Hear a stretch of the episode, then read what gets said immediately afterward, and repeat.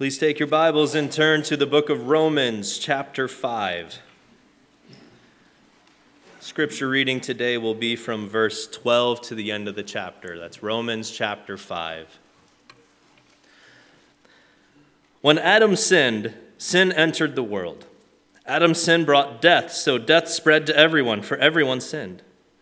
Yes, because people sinned even before the law was given. But it was not counted as sin because there was not yet any law to break. Still, everyone died from the time of Adam to the time of Moses, even those who did not uh, disobey an explicit commandment of God, as Adam did. Now, Adam is a symbol, a representation of Christ, who was yet to come. But there is a great difference between Adam's sin and God's gracious gift. For the sin of this one man, Adam, brought death to so many. But even greater is God's wonderful grace and his gift of forgiveness to many through this other man, Jesus Christ. And the result of God's gracious gift is very different from the result of the one man's sin. For Adam's sin led to condemnation, but God's free gift leads us leads to our being made right with God, even though we are guilty of many sins. For the sin of this one man, Adam, caused death to rule over many. But even greater is God's wonderful grace and his gift of righteousness for all who receive it will live in triumph over sin and death through this one man, Jesus Christ. Yes, Adam's one sin brings condemnation for everyone, but Christ's one act of righteousness brings a right relationship with God and a new life for everyone. Because one person disobeyed God, many became sinners but because one other person obeyed God, many will be made righteous. God's law was given so that all people could see how sinful they were, but as people sinned more and more, God's wonderful grace became more abundant. So just as sin ruled over all people and brought them to death, now God's wonderful grace rules instead, giving us right standing with God and resulting in eternal life through Jesus Christ our Lord. Let's pray together. Lord, we thank you for your word. We thank you for Jesus Christ, as Paul writes here. We thank you for his righteousness that covers us. Lord, for our salvation. We thank you for your grace. Lord, we thank you for uh, every blessing you've given us. As James tells us, everything good comes from you. Lord, we thank you for this opportunity to worship your name and to learn a little bit more about you. Lord, I pray that you would be with each and every one of us here today. Help us to focus on that which you would have for us to hear. Lord, I pray for those who are watching at home, online, or even listening to this later on in the week, Lord, that you would again just bless them, bless their hearts. Lord, uh, guide them in whatever struggles that they may be encountering, Lord.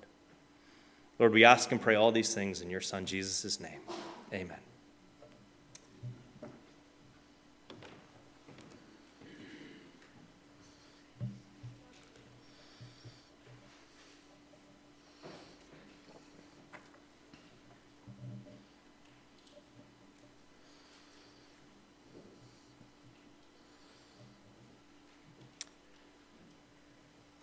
Grace, grace, God's grace, that will pardon and cleanse within.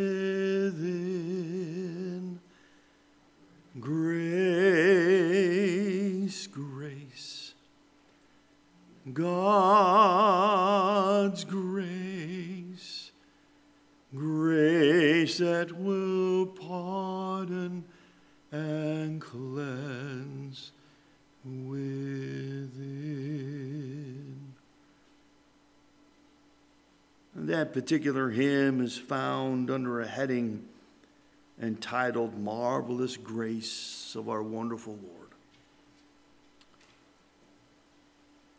And grace is one of those uh, characteristics, one of those gifts of God that obviously we see every day, but in reality, I wonder if we pay much attention. It's a great thing. And this passage this morning that Pastor Steve read for you in Romans chapter 5, 12 to 21 is a comparison passage.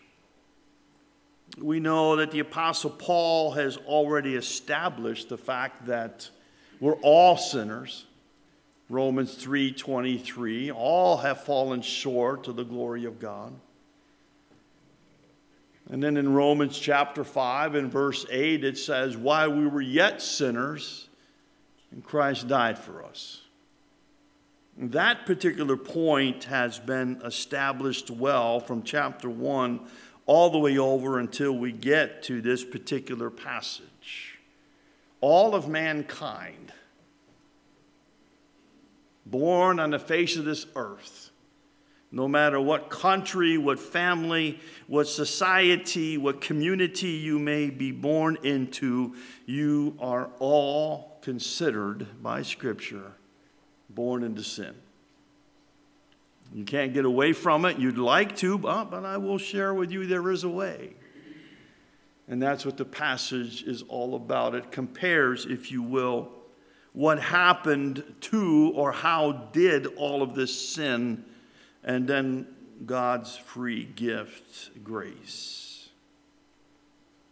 As I mentioned last week, we come to a difficult passage in Scripture in which the Apostle Paul is explaining how it is that all men are sinners and how it is that one, by one man's death, an ungodly sinner could be made right, standing before the God of all creation. Some things I need to set the stage for prior to getting into the text. It's this all of mankind finds themselves in one of two camps. And God looks upon the whole human race as belonging to one of two Adams. There's the first Adam, which mankind is declared sinners and are, according to scriptures, are said to be enemies of God. That's recorded for us in just a few verses prior to verse 12 and verse 10, where it says that we are enemies of God. And we're under the condemnation of God and do not have eternal life, according to 1 John chapter 5 and verse 12, where it says, And he who has not the Son of God has not life. In other words, being in the first Adam, which all mankind are born into physically, God looks at mankind as being lost. We're lost. But when a person places their faith in Jesus Christ, who is by Scripture referred to in 1 Corinthians 15 45 as the last Adam, He's described as the one who is the life giving spirit. And that person is now declared by God as not guilty of condemnation. We call this saved. In fact, in the scriptures this morning, it gives us five comparisons that we need to consider. The first comparison is this is that the first Adam was made from earth, but the last Adam came from heaven. You might be wondering about a verse for that. That's in 1 Corinthians 15, verse 47. The second comparison is this the first Adam was the king of the old creation while the last Adam is king priest over the new creation, known as his kingdom. The first Adam was tested in a perfect garden and disobeyed God, while the last Adam was tested in a terrible wilderness and obeyed God. Even going to the Garden of Gethsemane, it was there that he surrendered his own will to God. The fourth comparison that we can have is the disobedience of the first Adam brought sin, condemnation, death upon the whole human race. But the obedience of the last Adam brought righteousness, salvation, and life to all who will believe. The fifth comparison. Through the last Adam, death and sin reigned in this world. But through the last Adam, I'm sorry, the first Adam, death, sin, and reigned in this world, but the last Adam, grace reigns. And believers can reign in life. I've just given you a quick synopsis of this morning's passage, but we need to carefully and correctly journey through these verses and highlight how an ungodly sinner can attain a right standing before God. Let's begin. In your sermon notes, I've only highlighted two main themes of Romans chapter 5, verses 12 to 21. The first theme is described just with the word sin. The second theme comes to us, and we appreciate it so much when it says grace. Sin, grace. In fact, when we get into chapter 6, the thought is well, if grace reigns greater in the realm of sin, why don't we just go ahead and sin more? Let me ask you a question. Is that something we should do? What did Paul say? God forbid. So we'll get into that next week. But let's look at these passages this morning. Let me first give you a definition of what sin is. Sin is any action that goes against the obedience of God as described in the Word of God.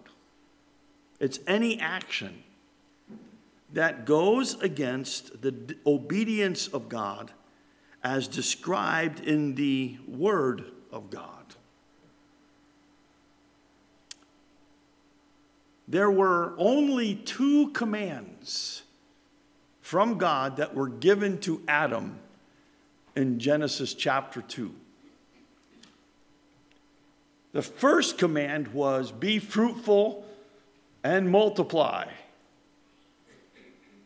There have been people who have accused my wife and I of taking that literally.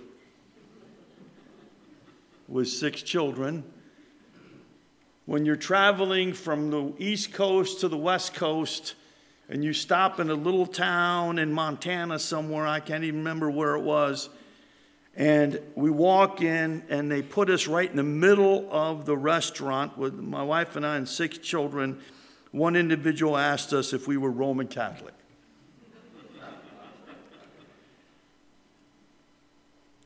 Be fruitful and multiply. The second command that God gave to Adam and Eve was this You shall not eat of the tree of the knowledge of good and evil. For in the day that you eat of it, you shall die.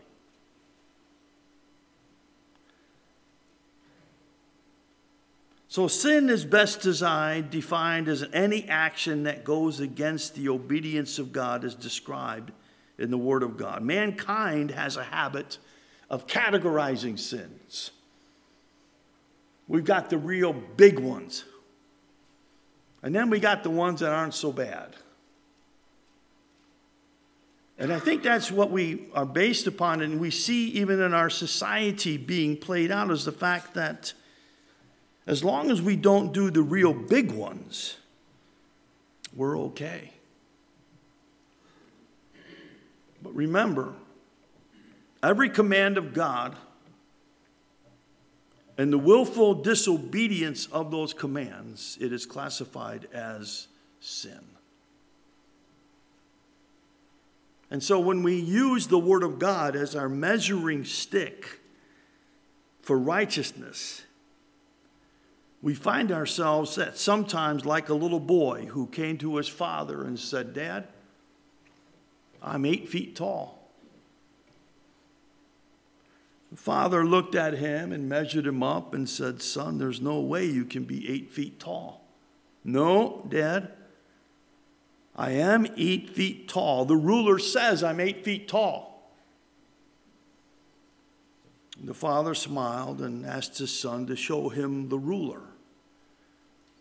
It was a six inch ruler. I think hopefully you're getting that, that he he's really only four foot tall. Can someone help me out with an amen here this morning?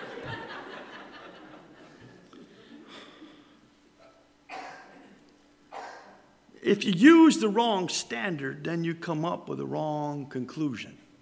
You'll think you're something that you're not. The Bible says all have sinned. And the only standard that works is the standard that Christ set by living a perfect life. So, what the Apostle Paul is teaching here is the unity of the human race in Adam.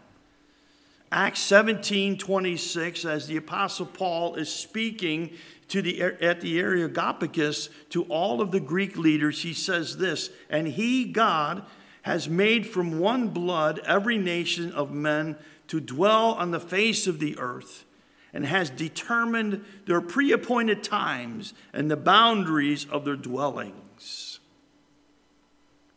So when you come to Romans chapter 5 and verse 12, Paul says, All have sinned. He means that all of us have sinned in Adam when he sinned. We are identified with Adam as the head of the human race, and his sin is our sin. His death is our death. It's referred to in theological circles as the federal head of the human race,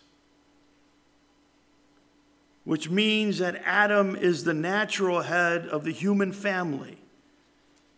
And this is what Paul is saying here that Adam's one act of disobedience plunged the entire offspring of man into sin. We're all sinners because of what Adam did. And when the Apostle Paul wrote, All have sinned, this doesn't mean that we're guilty of a sinful act. Of course, we are guilty.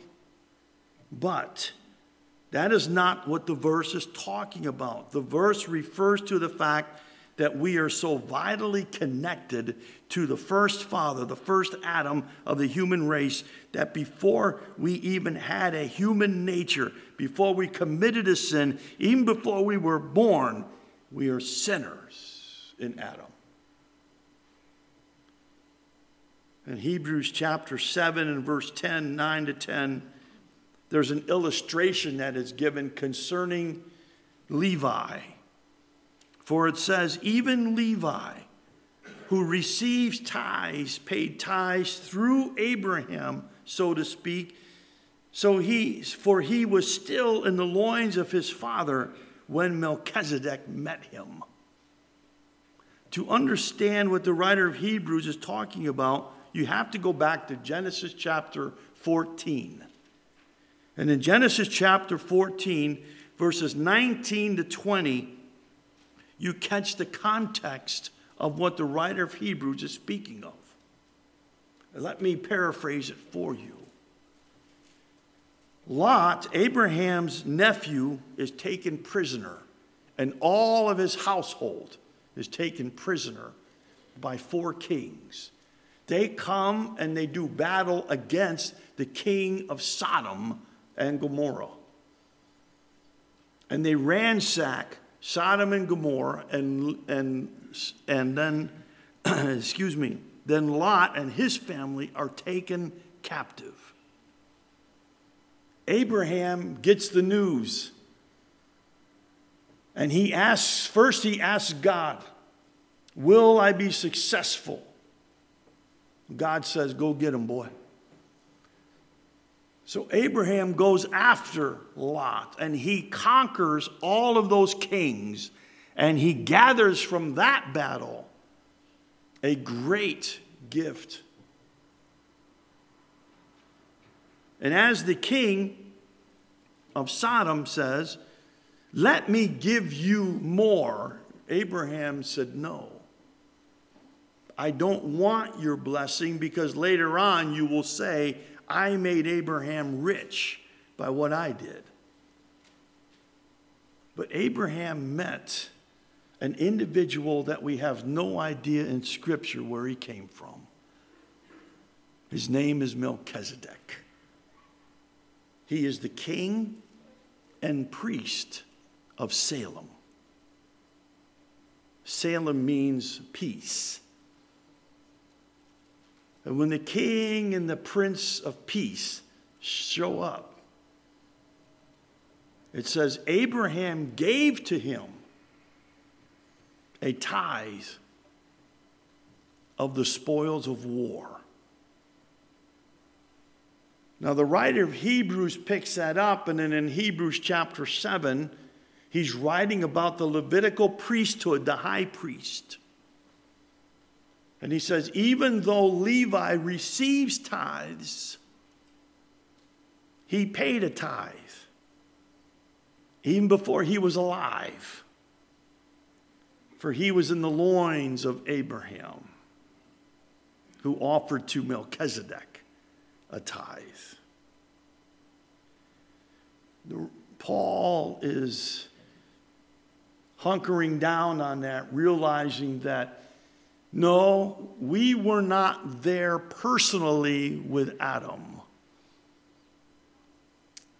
but we were in his loins. He is the beginning of the whole human race. And his sin is passed on from generation to generations. Let me ask you a clarifying question. Have any of you never disobeyed God? I'd like to see your hands. I didn't think so. I didn't raise mine either. I'm about to put a cough drop in my mouth, but I wanted to make sure you weren't getting the wrong impression that I'm perfect. I, I'm not.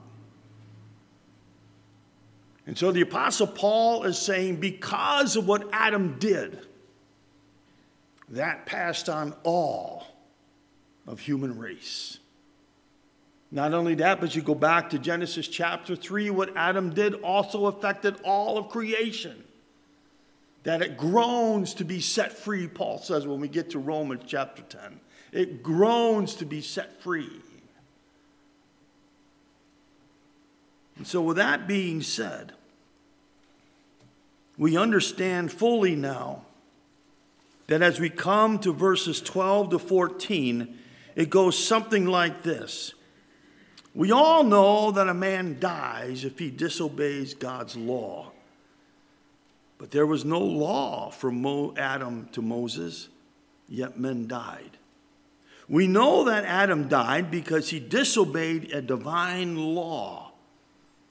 But the generations from Adam to Moses didn't have such a law to disobey.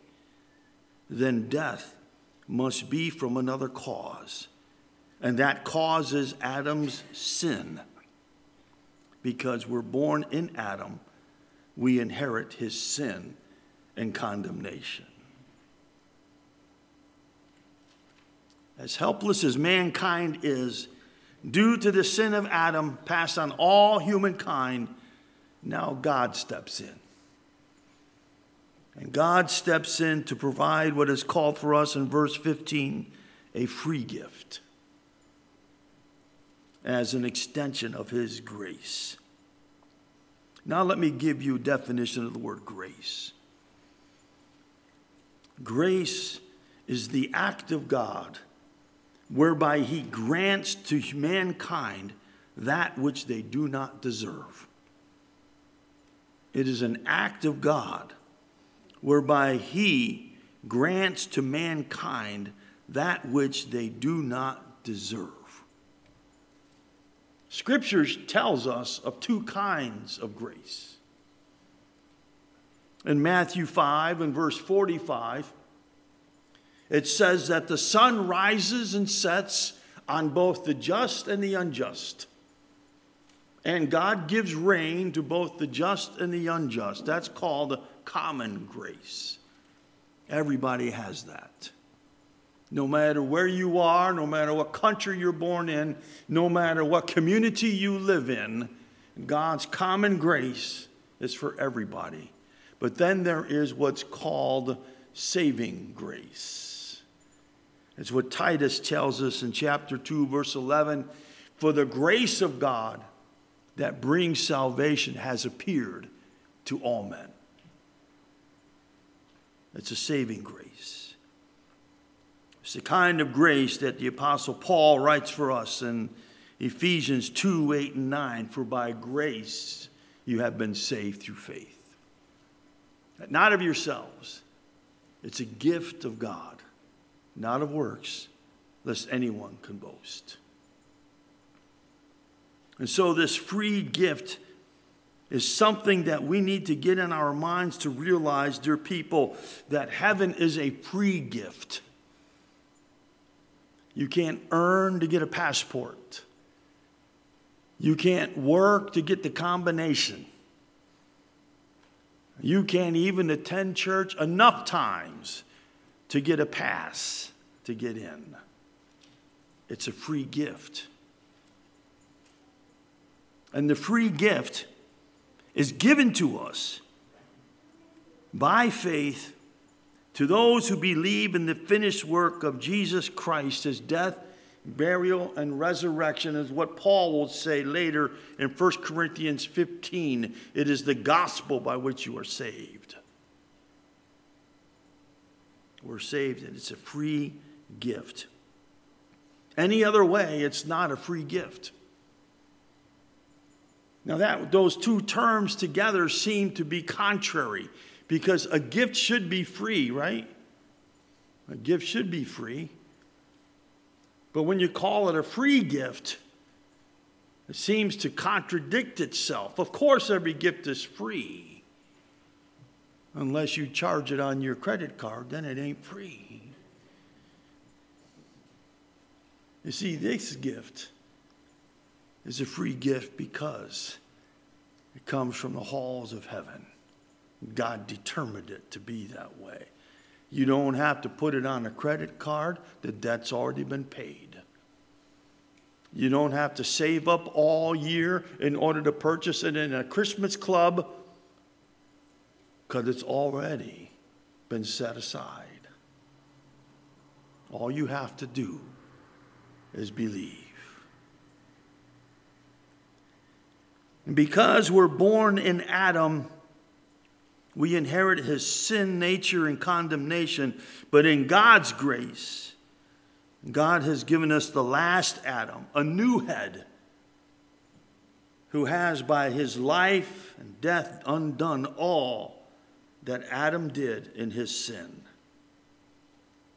Now, the Apostle Paul, from verse 15 through the end of the chapter, presents contrasts between salvation and sin. You ready to go?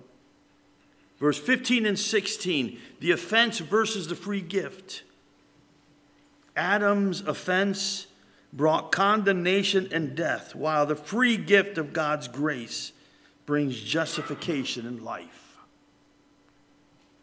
Adam's sin, his offense, brought condemnation and death. The free gift of God's grace brings justification and life. In verse 17, there's a combination, if you will, or a contrast between death and life. It says in verse 17 that death reigned as king because of Adam. But now believers reign in life and I want to highlight something for you that maybe you're not quite clear on. We reign in life right now, right here, not just waiting in the future. We have eternal life right now. And for a believer, death is no more than saying goodbye, earth, and hello, glory we have eternal life right now. And it's all through Christ that we have this abundant life. In verse 18, the contra- contrast is between condemnation and justification. Adam's sin plunged the human race into condemnation. Christ's death brings right standing with God. Adam hid from God. In Christ, we have free access to God. We are not condemned. We have been set free from God's wrath in Christ Jesus. Verse 19 disobedience versus obedience. Adam disobeyed God and made us all sinners. Christ obeyed God, and through faith in him, we are made righteous in the very presence of God. In verse 20, law versus grace. God did not give the law to save mankind, but rather to reveal sin. But God's superabounding grace met the demands of the law when Christ died and then supplied what the law could not supply salvation from sin. And so the whole transaction is summarized in verse 20 when it says, In the new creation, Sin no longer reigns, grace does. Death does not reign, life does. And we reign in life. In Revelation chapter 1, verses 5 and 6, it says this And from Jesus Christ, the faithful witness, the firstborn from the dead, and the ruler over the kings of the earth, to him who loved us and washed us from our sins in his own blood and has made us kings and priests to his God and Father. To him be the glory and dominion and forever and ever. Amen. Now I have a question. And it's the most important question you will ever be asked in all of your life. And it is this are you in Adam or are you in Christ? Does God see you as lost or does he recognize you as being found? That's the overriding question. And if I am in Christ, then grace reigns. And I can reign in life through Christ no, and sin no longer has me as its slavery. As I told someone just most recently, why do we allow Satan to pull our chain? I've been set free. But if you're in Adam, then sin and death, death does reign in your life and you're under condemnation. Let me tell you how you can get out from underneath that. It's by believing, by simple faith, trusting in Christ and Christ alone, falling in His grace, and asking Him just to save me, a sinner, and establish me in your righteousness. If you're here this morning and would like to know for sure how you have eternal life, I, I beg you to seek me out. Seek Pastor Steve out, some of the elders, and ask them to share with you how you may know you may have eternal life. I will guarantee you you'll never regret it. Let's pray. Father,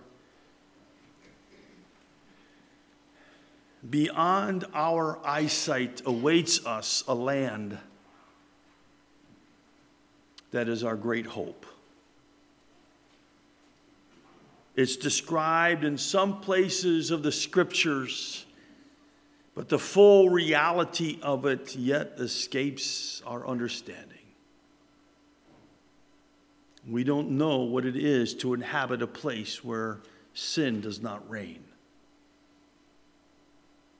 We are not aware of what it is to be able to see our God face to face, seated on his throne, and his Son, our Savior, seated at the right hand. We can't comprehend that. But the one thing we can comprehend is realizing that yes, we are sinners and we need a Savior. And I am so glad that by your grace you sent to us a free gift. And all we have to do is take it. Oh Lord God, I ask this morning that if there would be someone here today that is not sure, that is not fully convinced, that may even have questions about their eternal destiny, I ask you, oh Heavenly Father, that your Spirit would move in their midst. And by using your word, would convict their hearts that they would realize that they need you as a Savior. Oh, Father, thank you for that free gift. I thank you that we now reign in life and not death. And I can't wait for the day when we see you face to face. But until that time, May we be found faithful. Faithful in living a way that honors you. And I'll be careful to praise you and thank you in your name. Amen.